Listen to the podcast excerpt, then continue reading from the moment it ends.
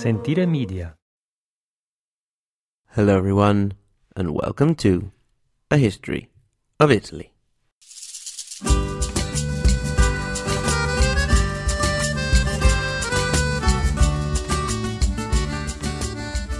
Episode 28 The Year 1000 and Life for the Average Giuseppe.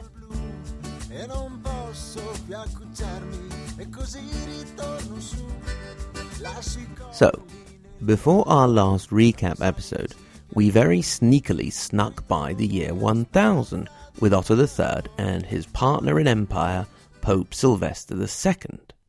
But what to make of this year 1000? We now have images of a moment of great fear on the part of medieval society that the world would end in the year 1000. This is associated with descriptions of mass hysteria, thieves and murderers repenting, churches filled with people fearing Armageddon, wolves living happily along with the sheep, and so on. This was attributed to an interpretation of the Bible, particularly St. John's Apocalypse, and certain prophets which spoke of Jesus' thousand year reign. The truth of the matter is, it was mostly rubbish. The whole millennium scare business seems to have been fabricated in the 19th century. In reality, we have no real evidence of mass hysteria and repentance of people supposedly congregating in Rome to receive the Pope's blessing, to then look up at the heavens on the 31st of December to see if the world would end. Nope, no real evidence. Also, we must consider that a worldwide calendar was far from being a thing. Not only that, but people may have different reckonings of the calendar from one duchy or principality to another. When did the year start? After Christmas? At Easter? Finally, we have to consider a society in which death was always round the corner. Life expectancy was very low, pestilence and famine were not rare, and constant fighting was a thing of the day. So, when you can kick the bucket at almost any moment, and often do, Armageddon is just another of the many ways to go. So, what was life like for the people in this period? For the average Joe, or better in our case, for the average Giuseppe? Well, first of all, let's look at where they lived. In ancient Roman times, people would have mostly lived in stone houses. But with the invasion of the Germanic tribes, who had used only wood until that time, and the gradual loss of the skills needed to work stone, wooden houses became more common, especially in the growing rural areas outside the cities. The average house would have been made of large wooden poles stuck in the ground and with walls made of clay, straw, and cobbles, while the roof would have been made of wooden planks covered with tufts of grass. The dwelling was composed usually of a single large multifunctional room, and the building had no windows but a door which was the only source of light and to let out the smoke of the cooking and heating fire, which was usually placed in the center of the room. Richer households may have continued to use stone and even have an upper floor, but no more than that. There would also be private bedrooms and some sort of hall where power was exercised. As well as the home, noble families had a chapel and possibly rooms for workers and farmers, as well as work buildings such as stables, workshops, and so on. In time, all of this had become, with the spread of the feudal system, the castrum, the medieval castle community. Inside the cities, you could find stone houses also among the poorer people who would simply recycle materials from existing buildings. Indeed, in the Middle Ages, many ancient Roman buildings were disassembled and spread across the city. There were, however, also buildings in the city more similar to the rural wooden ones, except in the Byzantine controlled areas, where there was an attempt to maintain the ways of the ancient empire. In poorer houses, both in urban and in rural areas, you could find very simple furnishings, such as mats, furs, and chests to hold clothes and linen. The bed would be straw mats. Most people would sit on the mats and furs on the floor. Aristocratic houses, on the other hand, had benches, stools, and tables, as well as carpets and curtains to divide the areas of the home. They even had shelves holding up containers for food and dishware which was usually made of terracotta or wood like in the poorer houses. The rich already slept in beds that had frames and goose feather mattresses. The toilets, in all cases, would have been outside, with waste collectors going around and filling up barrels, which were then used as fertilizer. Wasn't that a nice job to have? With regard to clothes, perhaps the most interesting thing is that clothes had to reflect your social status. It was considered unacceptable to dress above your status, and even the rich got badgered by the clergy about not being too vain and wasting money on appearance. So the lower classes would dress in undyed grey, red was the colour of authority, and black of the aristocracy. The latter would also go into more elaborate decorations with gold thread and jewels. This got so out of hand that in later centuries, laws called suntuaria were passed to limit the levels of extravagance with regard to clothes. Now, as extravagant or as simple as the clothes may be, the bodies that one could find under those clothes would have been rather on the stinky side. While the Byzantines and the Arabs considered bathing as frequently as possible important, in the West it was even frowned upon, such as when Theophanu and her clean Byzantine ways made her way over to become the wife of Otto II. No, the only people in the West taking any kind of frequent baths at this time were the monks in the monasteries, who would take steam baths. The teachings of St. Jerome from the mid 4th century still held. Indeed, he had spoken out against the practice of bathing in hot water, which would excite people too much. A rule at the time was wash your hands every day, your feet rarely, and your head never. Things got a little better after the year 1000, and in the 11th century, with the rediscovery of the classic culture, public baths came back into fashion. Speaking of the body, what was the healthcare situation?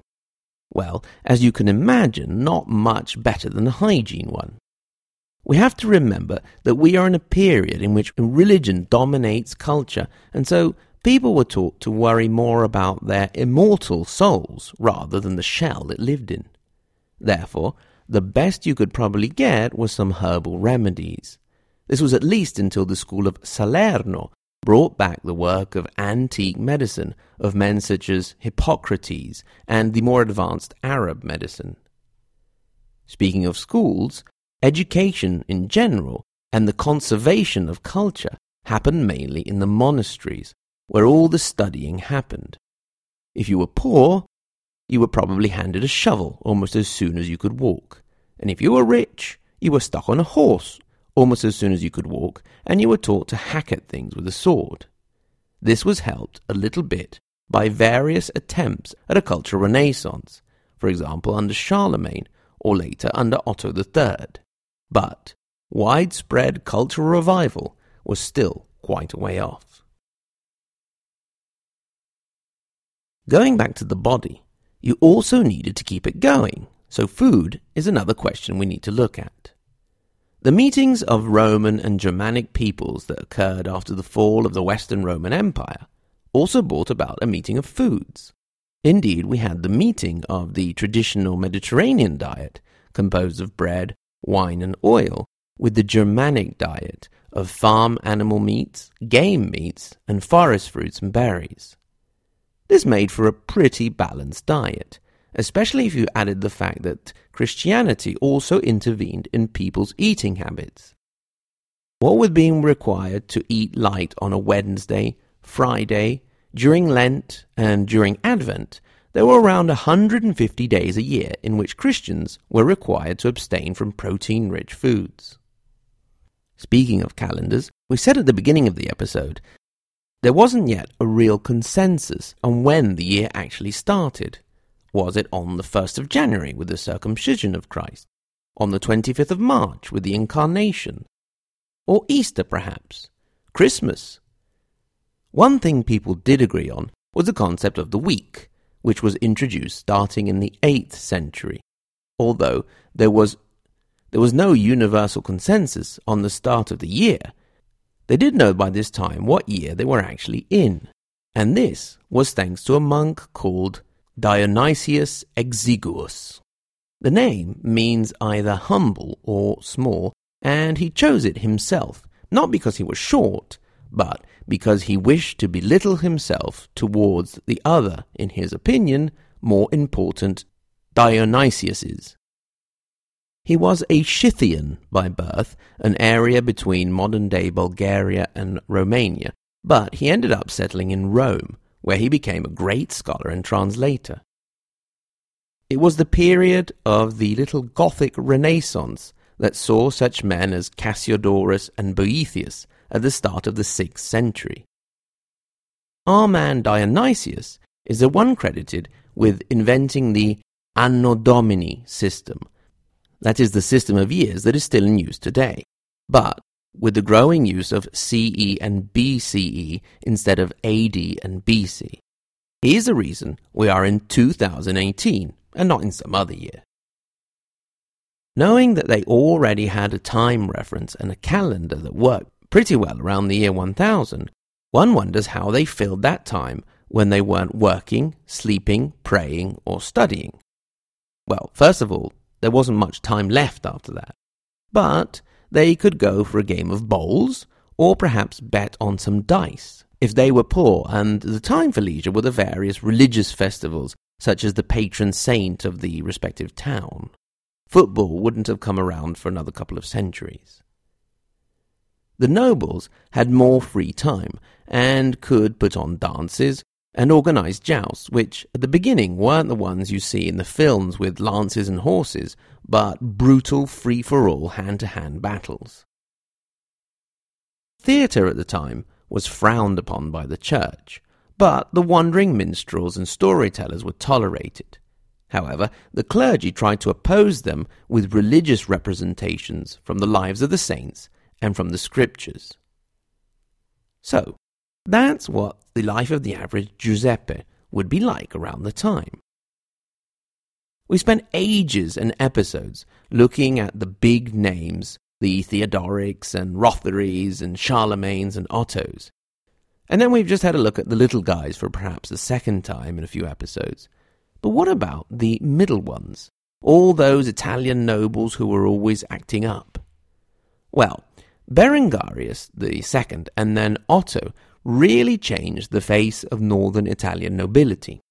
Indeed, the families who held power around the year 1000 were completely different from those only a century before. I'll go through a couple of the names now if you would like to look some of them up. Otherwise, feel free to phase out.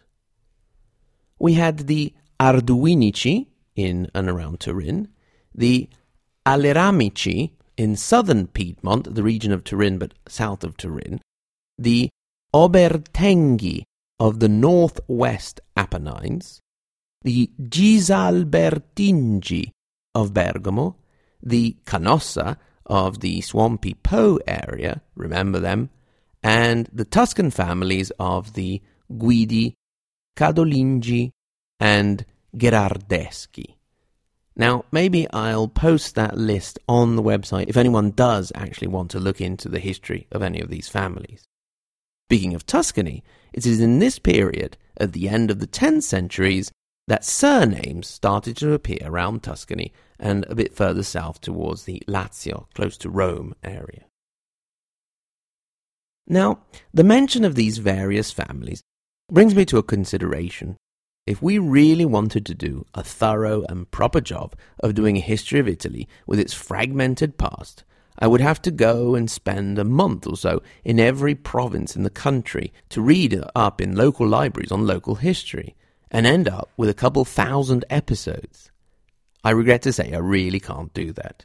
So we'll have to settle for a big picture approach with more in depth looks at particularly important or interesting local situations. My apologies, Who knows? Maybe in future we can do a history of Tuscany or Venice or Liguria and so on. Or maybe that would just be so incredibly boring. Anyway, one step at a time. For now, that's all for this episode. Thank you very much to everyone for listening.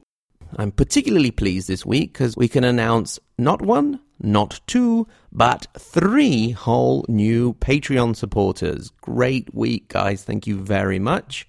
Thanks to our new friends and supporters, Vincenzo, Jeff, and Stephen, and of course our good old friends, top donor Sen, and then Shelby, Benjamin, Preston, Roberta, and Sean. Thanks very much to everyone. Remember that if you want to get in touch, you can drop an email hello at a historyofitaly.com. At the same URL, you can click through to our social media, have a look at some timelines, some maps, which can help you to navigate our complicated history. Now, the great generosity of the listeners means that in October, when it comes time to renew the website, I'll probably be able to make a few improvements. Thanks again very much. And until next time, arrivederci.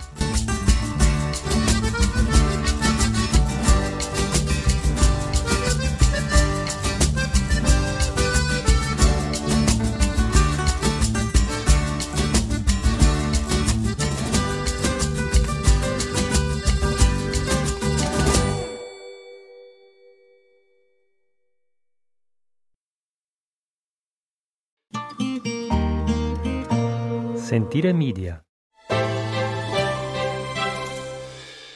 Hey, podcast producers and show hosts. Do you want to join a podcast network that celebrates all things Italian? At Sentire Media, we understand the allure of Italy and its unique culture.